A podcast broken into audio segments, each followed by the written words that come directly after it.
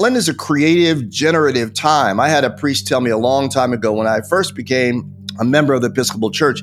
He said, Rob, if you put just some energy into Lent, God will meet you there and show you something. It was a promise, uh, it was an invitation, and I have found that that priest's words were absolutely true, and they have been true for me. Lent has been always a, a productive and creative time for me, a time where I got to uh, get clear about who I am and whose I am and who God is in my life.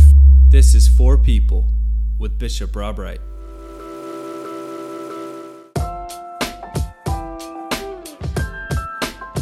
Hey everyone, I'm Melissa Rao, and this is For People.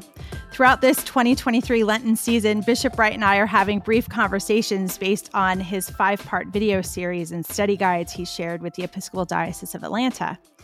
You can get access to the video series by visiting www.episcopalatlanta.org. Bishop, I'm not sure if you named your series itself uh, yet. If you ask me, it's all about difference making. Yes. Do you want to share a little bit about what inspired you to do a five part vis- video series throughout Lent? Absolutely. Um, well, first and foremost, you know, Lent is that season uh, that leads us uh, towards Easter. It's that season that the church invites us to to think about our life and a relationship to the gospel of Jesus Christ. I, I, like to say it's that season where we try to get our mind and our behind in line. It's where we take a uh, another step closer, another step braver uh, in our life of faith. Uh, it's where we offer ourselves to God anew, is to say, Come on in, God, move into my house, L- take a look at how I've got my furniture laid out, and give me your decorating suggestions. That's what Lent is. And so, uh, you know, our Lenten theme this year, which is Jesus makes the difference, Jesus makes the difference, uh, is, is really five movements from the lessons uh, that are appointed for Lent to just really sort of take a look at that. How does Jesus make a difference? Um, and, and so we use five lengthy conversations, many of them from the, the Gospel of John, uh, to think about Jesus and the woman by the well and Jesus' conversation uh, with Nicodemus, a religious uh, official, uh, Jesus and the devil, uh, Jesus and a blind man, uh, and finally Jesus and Lazarus and and his raising uh, from the dead, rising from the dead.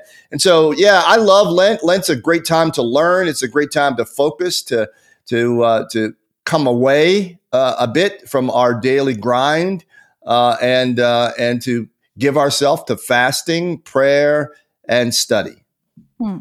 All right. Well, this first week's lesson is called The Difference Between Jesus and the Devil based off Matthew chapter 4, verses 1 through 11. And right. it's a fabulous devotion. Uh, to summarize, the devil, Satan, the negative voice inside your head, or whatever yeah. you want to call it, yeah. exists to have you assume an identity apart from God. Yes. Right. Always. So, do you want to say more about identity in Christ?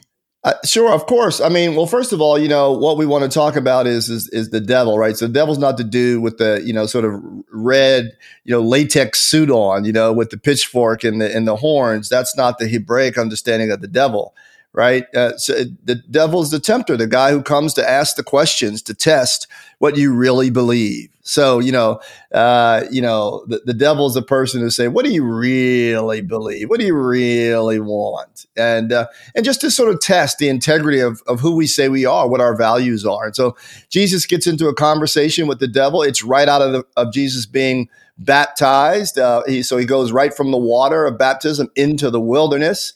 In the wilderness, he's vulnerable. He's alone. Uh, you know, he's not with his with his friends. Uh, you know, he's fasting, and so there's that physical sort of vulnerability.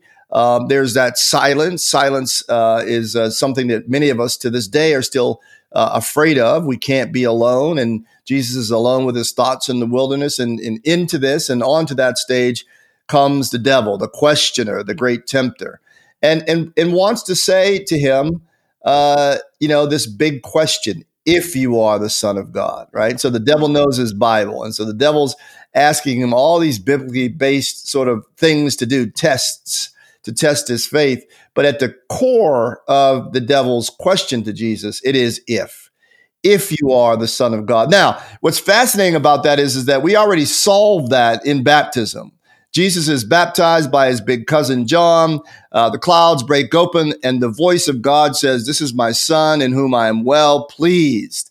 And so it's already been resolved, just like it's been in our life. We already belong to God. We already are God's. We already made in God's image. But then as you go along in life, you get all these ifs. You know, if you are beloved, uh, if you are forgiven, if you are loved. And so the devil's a master at that. He's always wanting to, to bring a question mark where God has already put an emphatic uh, exclamation point. I love that. Uh, you know, the season of Lent, often people will give things up or take things on. And I'm curious, like, I know it used to be 40, you know, 40, what was it? 36 days. Now it's 40 days. It's 40 days, yeah. If you count the Sundays, whatever yeah. it is. It's a season. It's a season. right. It's a season. Is it a self imposed desert season? Are we supposed to try to be tempted to do something other than what we should? Or I'm just curious if it's a prove it no, no, it's not a prove it. No, not at all. Not at all. I mean, I know that some people might think that. And it, so, so the, the, the basic idea is, is that it's a, it's a time to bring focus, renewed focus uh, to the, to the most important thing in our lives. The truth of the matter is we all drift from our center the truth of the matter is is that life gets the best of us sometimes and distractions get the best of us. It's no condemnation here. It's just that's the fact of life and we get off center right? Even if we're sort of uh, meditating and reading our scripture uh, worshiping serving giving all those sorts of things we can drift off center. And there's just more God to know, right? There's more of our own life to know and to give to God. And so the, the church calls us to, to the keeping of a holy Lent through prayer, study, fasting, uh, service, etc. And that is to get back to, you know, the, the main thing. Uh, and sometimes in life we can get to the place where uh, you know the minors become the majors, and Lent is a, is that invitation to make the majors the majors again. And so it's not about self imposed temptation at all. It's about bringing a new attentiveness, a new focus, uh, and so you'll find that people will give up things. That's the way we used to talk about it. You know, give up sweets or you know, give up ice cream. And I like to joke with people and say, "Hey, look, if you if you know if, if chocolate and ice cream is causing you a problem with God, then bring it to my house because it's not causing me any problems." Uh, and, and, that's a well intention. I'm going to give up things, but it, it doesn't take us very far. I, I would I would rather invite people to the keeping of a holy Sabbath. So, in other words, no work on Sunday, just family um, or, or to take up some new practice, you know, whether it's walking and talking to God or it's a, it's a trip or, or, or something that has uh, as its uh, sort of focus and center, um, getting to know myself better and therefore getting to know God better. Uh, some people will commit to reading the gospel, Matthew or Mark or Luke or John or some other book of the Bible. Uh, some people will read a particular book. Some people will attend a Bible study regularly. It's a time to take on things as well as it is a time to give up things. Some of us need to interrogate our work life balance. And so Lent is an opportunity to take a look at that. Some of us need to take a look at how we do uh, uh spending money. Uh, some of us are trying to fill a hole uh, by shopping uh, and consumerism that'll never get filled. I mean, Amazon can't bring the stuff enough to fill that hole. And so maybe it's a time to take a look at that.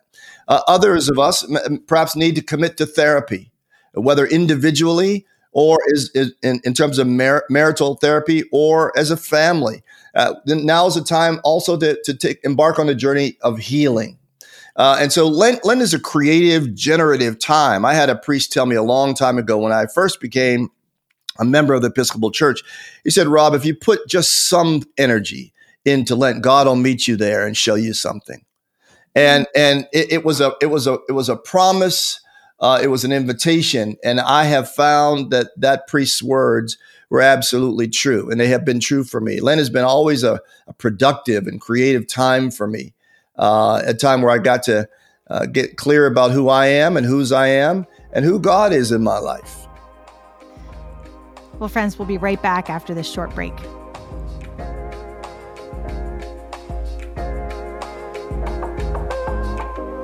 Hi, listeners. Thank you for listening to For People, a space of digital evangelism.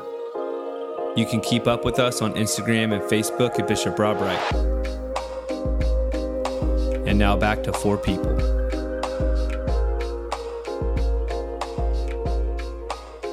Welcome back to For People. Bishop, you concluded your devotion with this. The difference between the devil and Jesus is that Jesus kept worshiping God through the temptations, the silence, and the suffering. It doesn't escape me that when we suffer blows, often the first thing people do is stop worshiping. So I'm wondering if you have any advice for the mourners, the sufferers, those who feel separated from God, whether by the devil or otherwise. Like, how do they make their way back? Right. Well, I mean, well, first of all, you know, as someone who who knows what you know what kinds of heartbreaks life can bring personally, I know that it's easier said than done. That is to to keep worshiping God through the trials, the tribulations, the suffering, the silence, the depression. I know personally, um, you know, the contours of that journey, and and still I can say that you know, it is a time to be completely candid with God. It is to it is to cry out to God in your pain. It is to ask God, "Where are you?" Um, you know, we we serve a God that has compassion, uh, that understands our words before they form, you know, in our brain. And so, you know, our prayer time, our talking to God time, is a time to be honest. And so, you know, worshiping just means that I'm I'm keeping the number one thing in the universe, the number one thing. And so worshiping also helps us to gain perspective about what I'm going through. So I'm going through a difficult season. You may be going through a difficult season, but that difficult season is still smaller than who God is. And, and that's the thing we have to keep in mind is, is that God is bigger than cancer.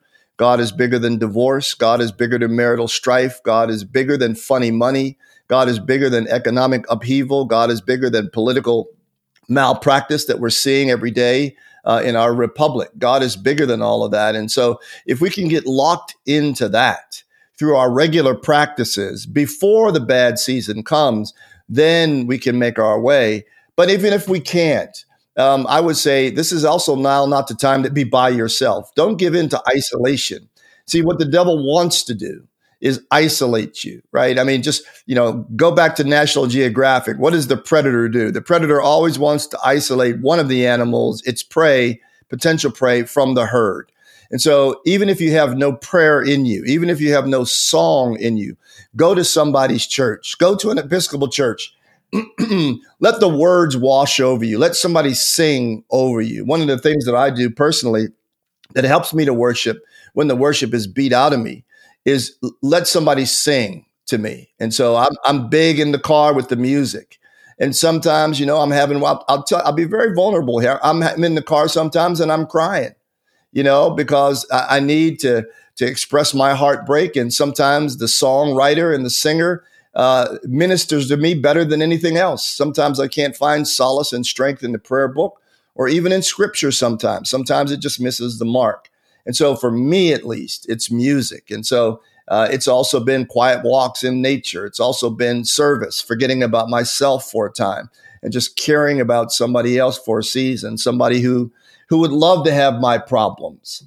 Um, so I, I think that how we worship going forward is, and however we do it, it is to just remember that God is bigger than anything we can face. This is what we learn in the cross of Jesus Christ is that, you know, brute force and trouble and betrayal and all of that will have its moment, but it won't have all the moments. And so that's what encourages us. And thanks be to God for that. Bishop, thank you as always, and thanks for listening to For People. You can keep up with us on Instagram and Facebook at Bishop Rob Wright. Please subscribe, leave a review, and we'll be back with you next week.